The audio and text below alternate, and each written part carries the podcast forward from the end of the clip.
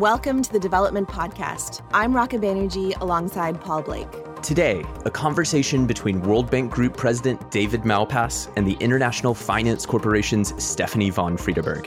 Their thoughts on this extraordinary year the impact of COVID 19 on everything from education to climate goals and the role of the private sector in a recovery. COVID has been a big setback, and particularly a setback for the poorest countries, as well as the challenges and opportunities that await us in 2021 and beyond. The private sector is probably more important now than we've ever been in helping the global economy kickstart growth. All that over the next few minutes here on the Development Podcast.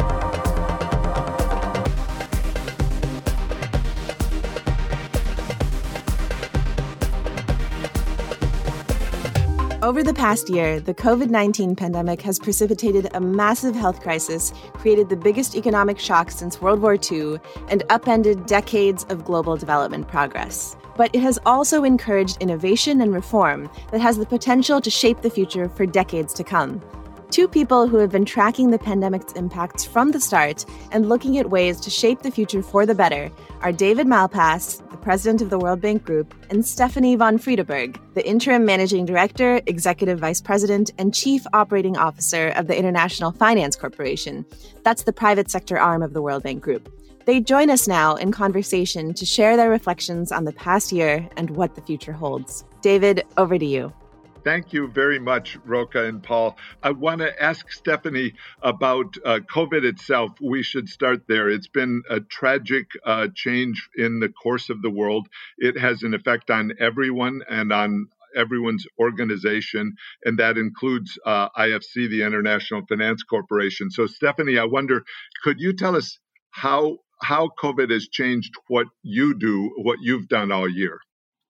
So, first, David, it's great to be here, and we should have a very fun conversation. Um, I think you're completely right in thinking about COVID as a crisis that's just dealing such a huge blow um, to the, our efforts to fight poverty and to raise standards of living. And we're certainly seeing it from the private sector perspective. So remember, IFC is the private sector arm of, of the World Bank Group, and we deal only with private sector companies. Uh, and we've seen our business really pivot and change very dramatically over the course uh, of the last year. What we've tried to do is frame it in a in a way that helps us think what what is it we're trying to deliver in relation to development. So we've come up with our three R's. The first is what uh, we call relief. So we know that there's been a, a substantive uh, hit on supply chains, uh, trade shocks. And so our trade finance business, which has always been a core of our business, has grown very substantially.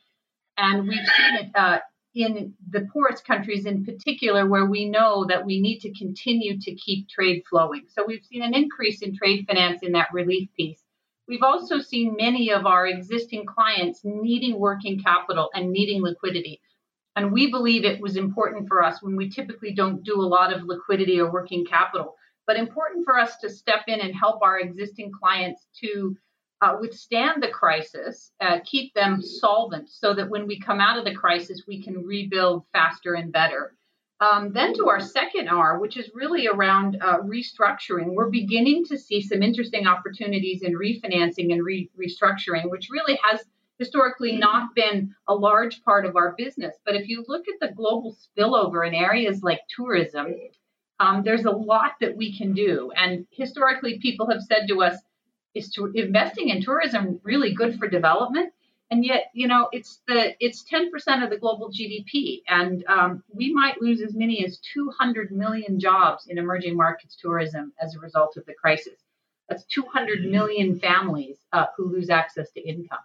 So finding ways to put together restructuring funds to use every tool that we have so we can invest across the capital stack, making equity available in some of these restructurings, thinking about helping the strongest companies uh, refinance if refinancing is necessary to keep them um, from insolvency. I think will be mm. very important. And then finally, you know, how do we build back more resiliently? And maybe David, in a minute, we can talk about what does that mean from the IFC strategy perspective about building back more resiliently.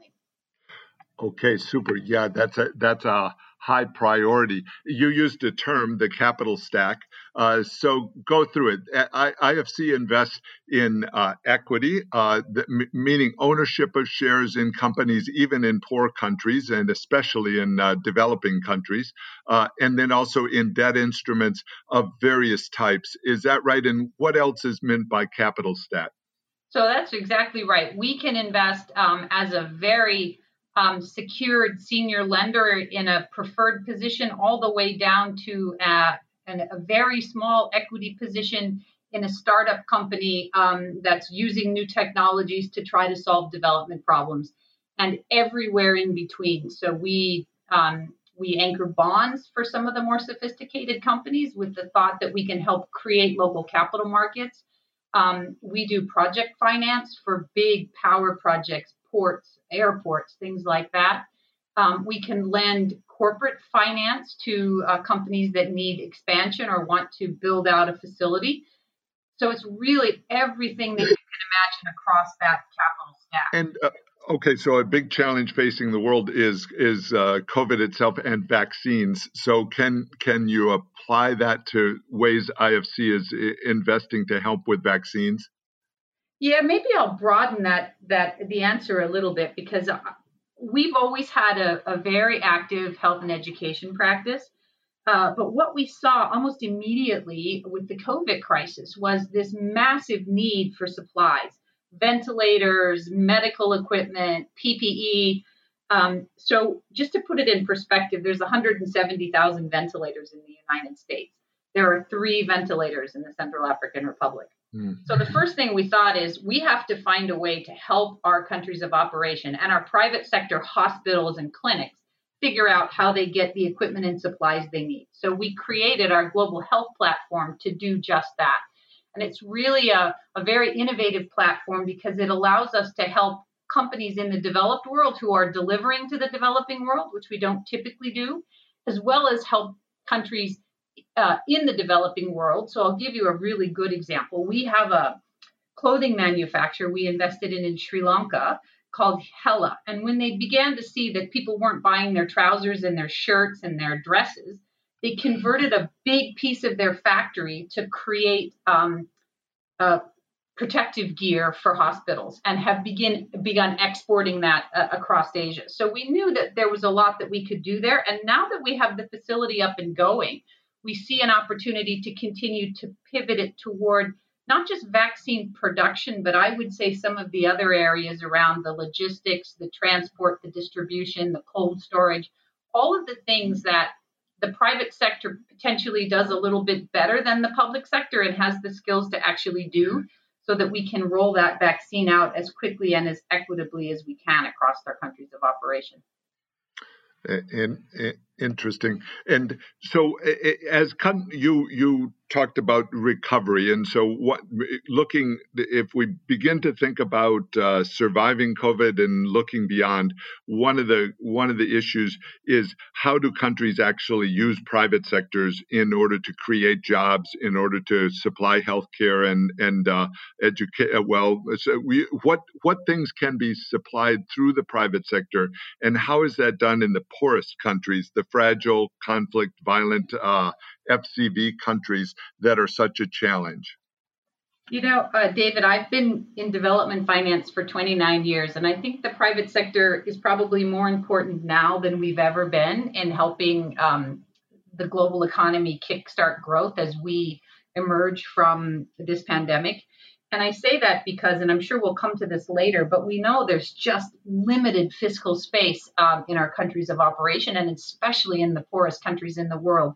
Governments don't have the capacity uh, to continue to create the economic growth and the jobs that are needed um, uh, for, for, the, for the citizens in those countries.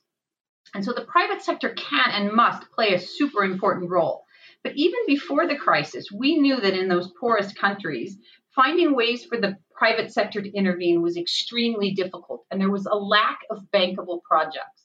So we created IFC 3.0, which today, as the as we build a more resilient recovery, is far more important than it was when we created it four years ago, because it's really designed to say how can we IFC partner with our World Bank colleagues, partner with other MDBs, and get the right policy and regulatory environment in place to incent private sector investment. So we call it the cascade, but in essence, saying if the private sector can invest and can build something out, use the private sector to do that and use your limited fiscal space as a government only in those places where the private sector can't play.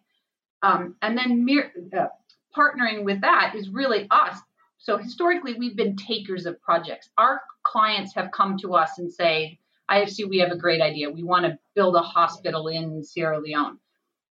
Now, what we're asking ourselves is can we actually step in and, if the policy and regulatory environment is right, develop the projects ourselves, take our sponsors who we know we've invested with elsewhere in the world, and bring them those opportunities? So, a good example is our scaling solar project, where we've done just that.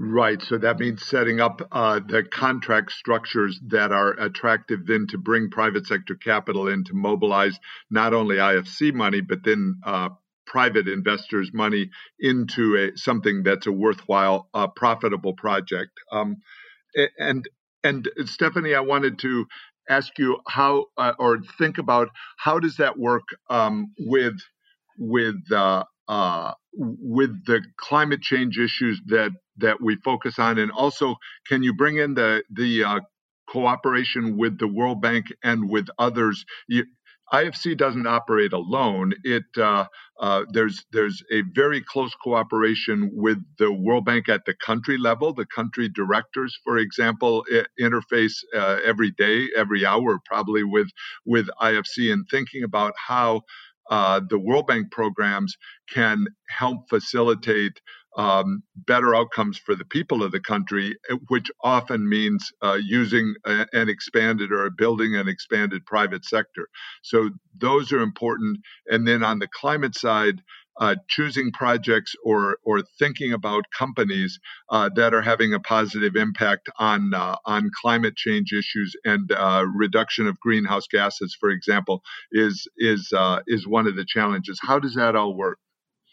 So uh, it's a great question, David, because we do work very closely at the country level. And I think we work more closely now at the country level than uh, we have, at least in my 29 years in the institution. So we actually have created uh, country private sector diagnostics and country strategies. And we actually use those to be able to have a conversation with our bank colleagues to say, in the key sectors in a particular economy, where do we see impediments or obstacles for the private sector to invest? And how can we get um, some of the development policy lending that the bank is doing in the country or that ADB is doing in the country to really push the government in the right direction to get the policy changes so that we can continue to increase the level of private investment? And we've done that, interestingly, very naturally with climate. So I'll, I'll give you a couple of examples um, because both speak to climate and both speak to how we partner with the bank once we have the right policy and regulation. Um, a couple of years ago, three years ago, we figured we finished a very large hydro project in Cameroon, one of the largest in, in Western Africa. But we knew that the the actual dam and the energy that was being generated couldn't go um, through the local utility because it wasn't strong enough financially. So, first, the bank actually helped us set up the right policy and regulatory environment to bid out the construction of the dam. And then, through a, a, a partial credit guarantee from the bank, we were able to attract a very good uh, private sector sponsor for the dam and raise almost a billion dollars of private sector money to fund the construction of the dam, knowing that there was a partial credit guarantee that was being made available through the utility from the World Bank to give all of the investors comfort that we had de risked the issue of the utility and their ability to continue to pay as part of their offtake agreement So that's one example. Another example, as I mentioned earlier, is scaling solar, where in, we started in Zambia. We've expanded to seven countries and have actually moved outside of Africa to Uzbekistan now. And again, we use the MIGA balance sheet, the IFC balance sheet, and the World Bank balance sheet. So MIGA is the multilateral investment guarantee agency, part of the World Bank Group, and so it can guarantee things like political risk. Exactly. So we um, we worked with our um, public-private partnership advisory team in Zambia and helped the government set up a, a series of standard documentation that anyone who was bidding on them would understand the legal jurisdictions, the key rights they have, the manner in which the documentation works. And then we were able to reach out to many of our existing sponsors with whom we have built solar projects in other parts of the world and attract them to bid. Uh, and we used, again, because we're worried about the utility and their ability to, to create an offtake, we use a partial credit guarantee from the World Bank to give everybody comfort. We de risk some of the uh, political concerns with the MIGA balance sheet using uh, insurance. And then we provide mm-hmm. our own financing and help mobilize other private sector financing. And interestingly, in Uzbekistan, in the latest bid, we came in at two and a half cents a kilowatt hour. Yeah, much lower than uh, than previous electricity prices. So it makes it more available to to, to the poor in Uzbekistan and also then ends up attracting business who need to use electricity in their in their businesses as well. Mm-hmm. Um, I, so I come I, coming back to the hydropower in in Cameroon. I, I there's there you, people uh, want to make sure that things are done in an environmentally sustainable way, and and dams are one part of that. How is that done? And uh, uh, and also, why do you need uh, hydropower? Um, in that it it you know it does affect the the land, the environment. Uh, why use hydropower uh, when other sources uh, might be available? Well, so first on the environmental issues, we do um, one of the reasons why many of uh, of our sponsors like working with us is that we follow our performance standards and we actually set the bar extremely high in relation to environmental and social issues. And we help our clients work through many of those issues. So we actually do build these large infrastructure projects in a way um, that is the most beneficial to the environment.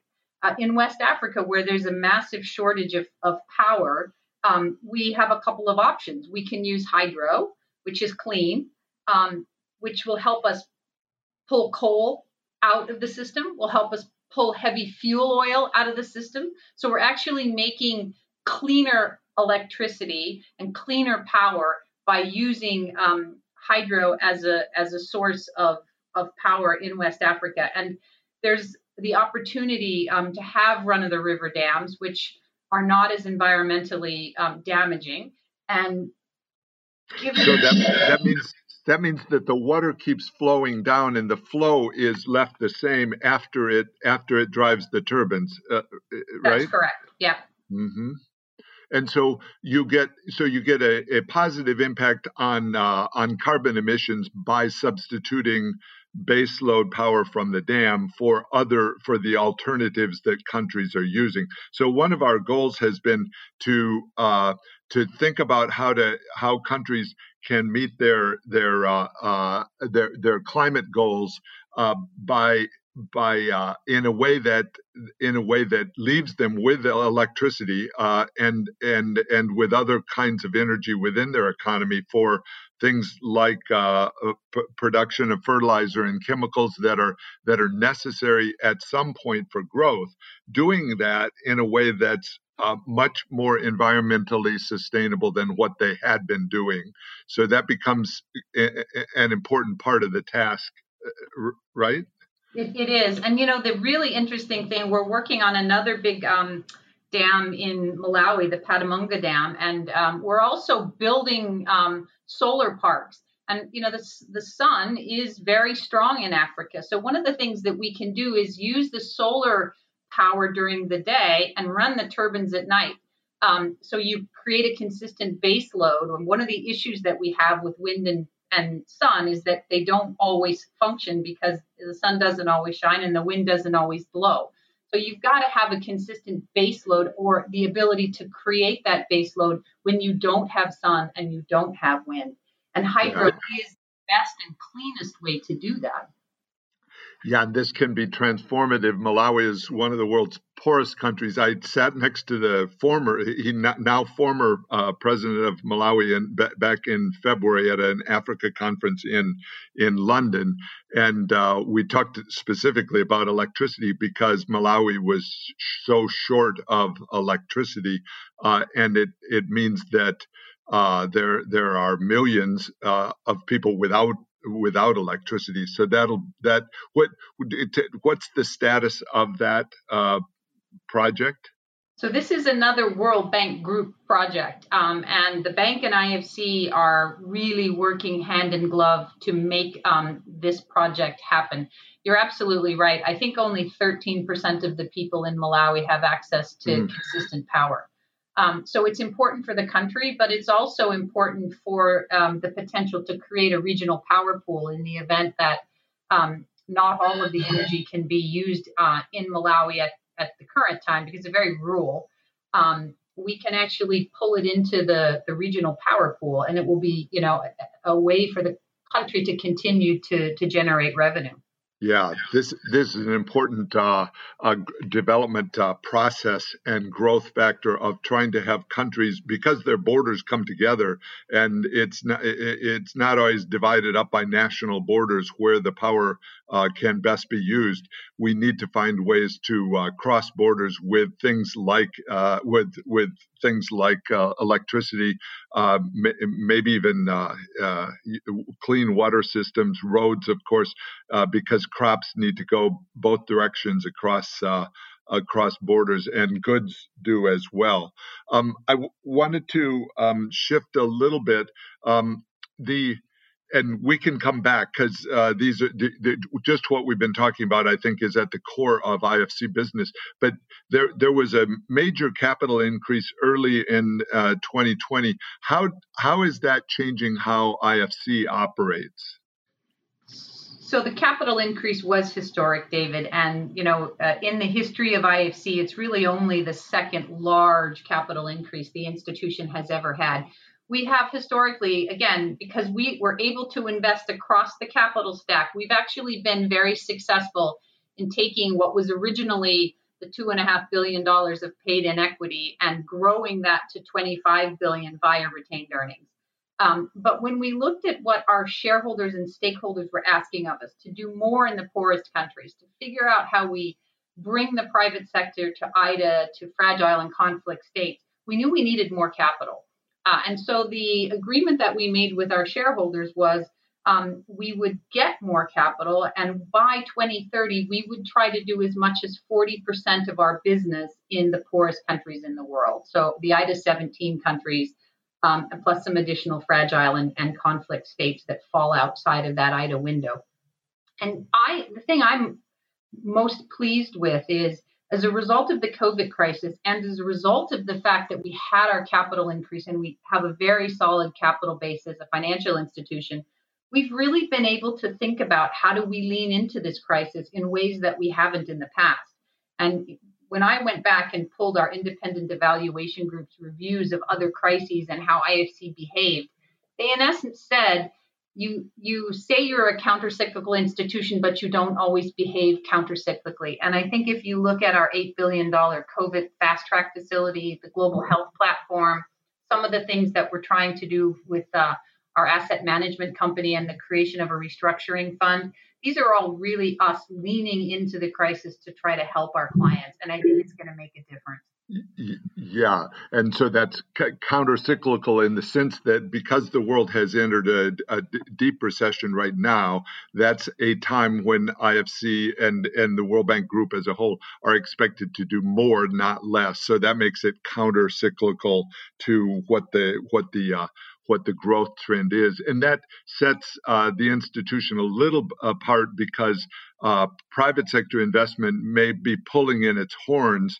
you know, doing less now because of the uh, uh because of the downturn.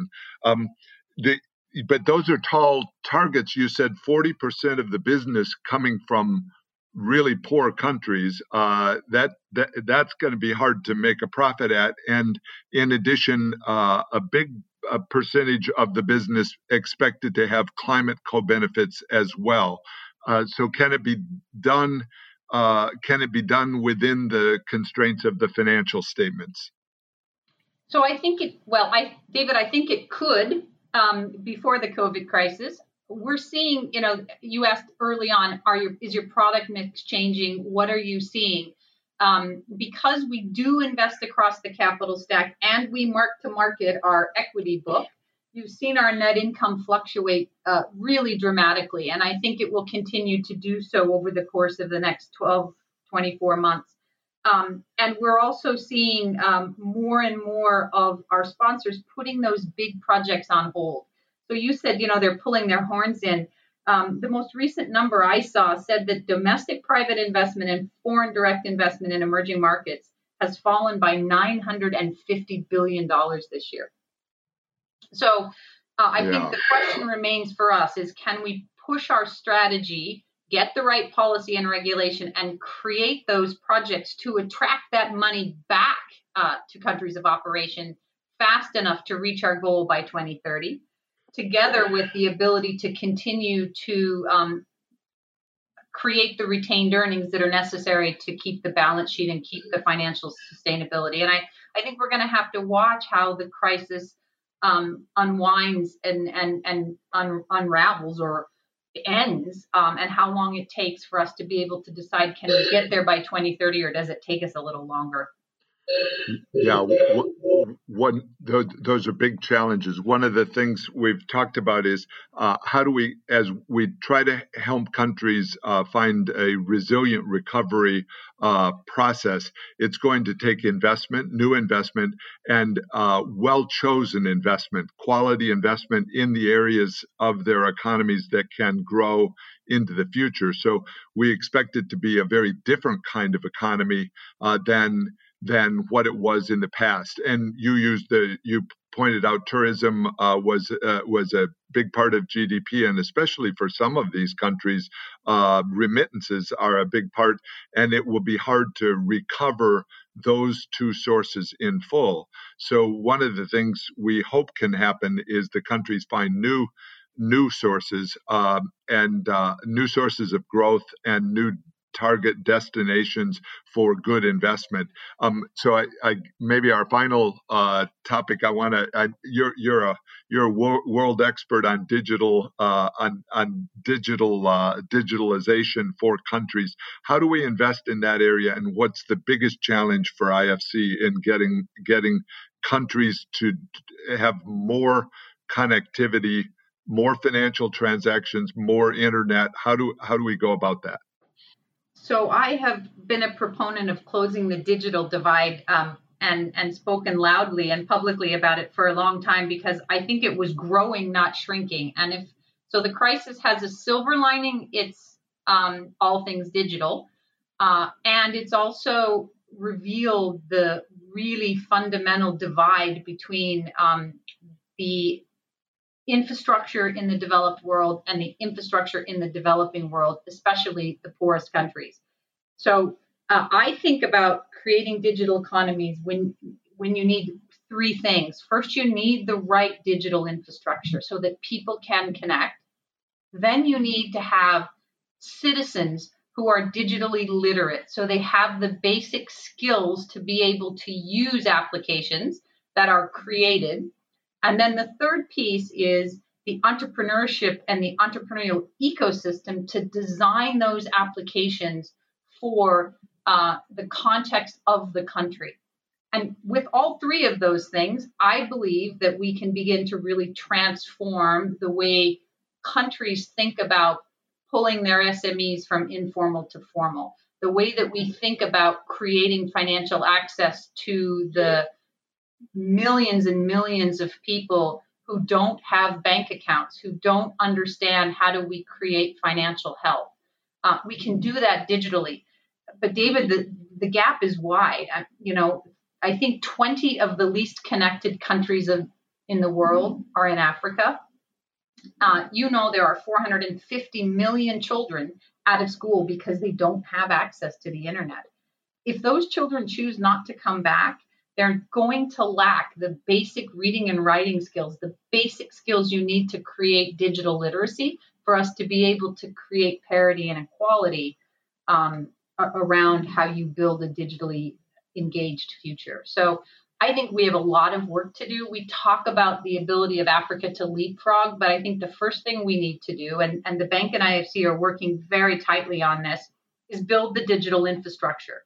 And uh, typically, digital infrastructure has been built by the private sector. And I think, again, using our IFC 3.0 strategy, getting our bank colleagues to help us get the right policy and regulation in place so that the private sector can build shared infrastructure, things like uh, mobile towers, shared backbones, open access networks, these kinds of things will be absolutely. Yeah.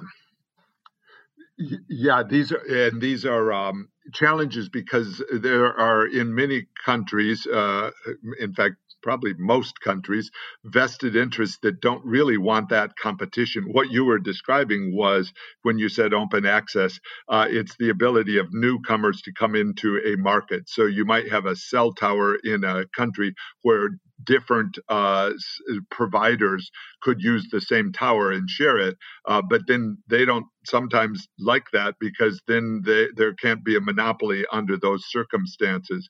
And so one of the things we're trying to do is find a good competition policy uh, that works for countries. You know, they it has to be installed. Uh, the countries have to choose it and and make progress on that. But we can help for that by, um, I think, showing the big upside that comes out of that competition. They can they can get more people connected, uh, and uh, a big area of growth is the is the financial transactions themselves. The low cost uh, transactions are highly empowering for women and for uh, for the poor and for people that couldn't otherwise get into the financial system. Bank accounts have the challenge that uh, they're they're expensive to maintain, and uh, mo- most people don't have them. And even if they had one, they wouldn't they wouldn't uh, use it uh, use it very much. Whereas the cell phone use of cell phone for digital transaction has uh, really opened new vistas in in quite a few countries. So we're trying to promote that both from the from the uh, IBRD, IDA, those are parts of the World Bank, along with IFC and MIGA, so that everybody working together uh, can really help countries build out these uh, these systems. Um, well, it's those are huge challenges, Stephanie. Anything, uh, I- I- any final word, and I'll uh, I'll I'll thank you uh, thank you for your work and for uh, you know IFC is a is a uh, great part of the World Bank Group and a great institution. Um, what what do we miss? Well, I would just say, um, David, that I do really hope uh, the the other thing that the COVID crisis has done is has laid bare inequality in the world. And I really do hope that as we come out of this, we can think about a resilient recovery that's about greater equality, as you rightly asked, a healthier environment, um, and stronger economic growth for all. And that's really what the bank group does best. And I think we need to just keep pushing yeah pushing pushing and, and pulling um, meaning uh, helping countries uh, bring people up uh, in terms of their jobs income in terms of their uh, overall living standards. That's the that's the goal. And covid has been a big setback uh, and particularly a setback for the poorest countries. But i think there are some opportunities, and we've talked about some of those that we can build on into the future. I want to th- close and and thank uh, you uh, very much, Stephanie, for for uh, for uh, joining and sharing your insights today. Thanks. It was fun. Thank you very much.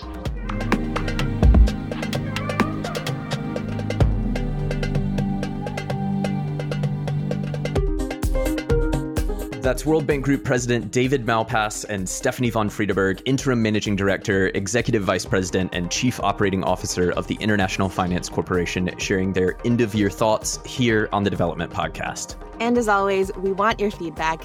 Email us at thedevelopmentpodcast at worldbank.org. That's it for us in 2020. We've enjoyed your company over the past few months and look forward to bringing you new stories and conversations from the world of global development in 2021. But until then, stay safe Goodbye. Goodbye.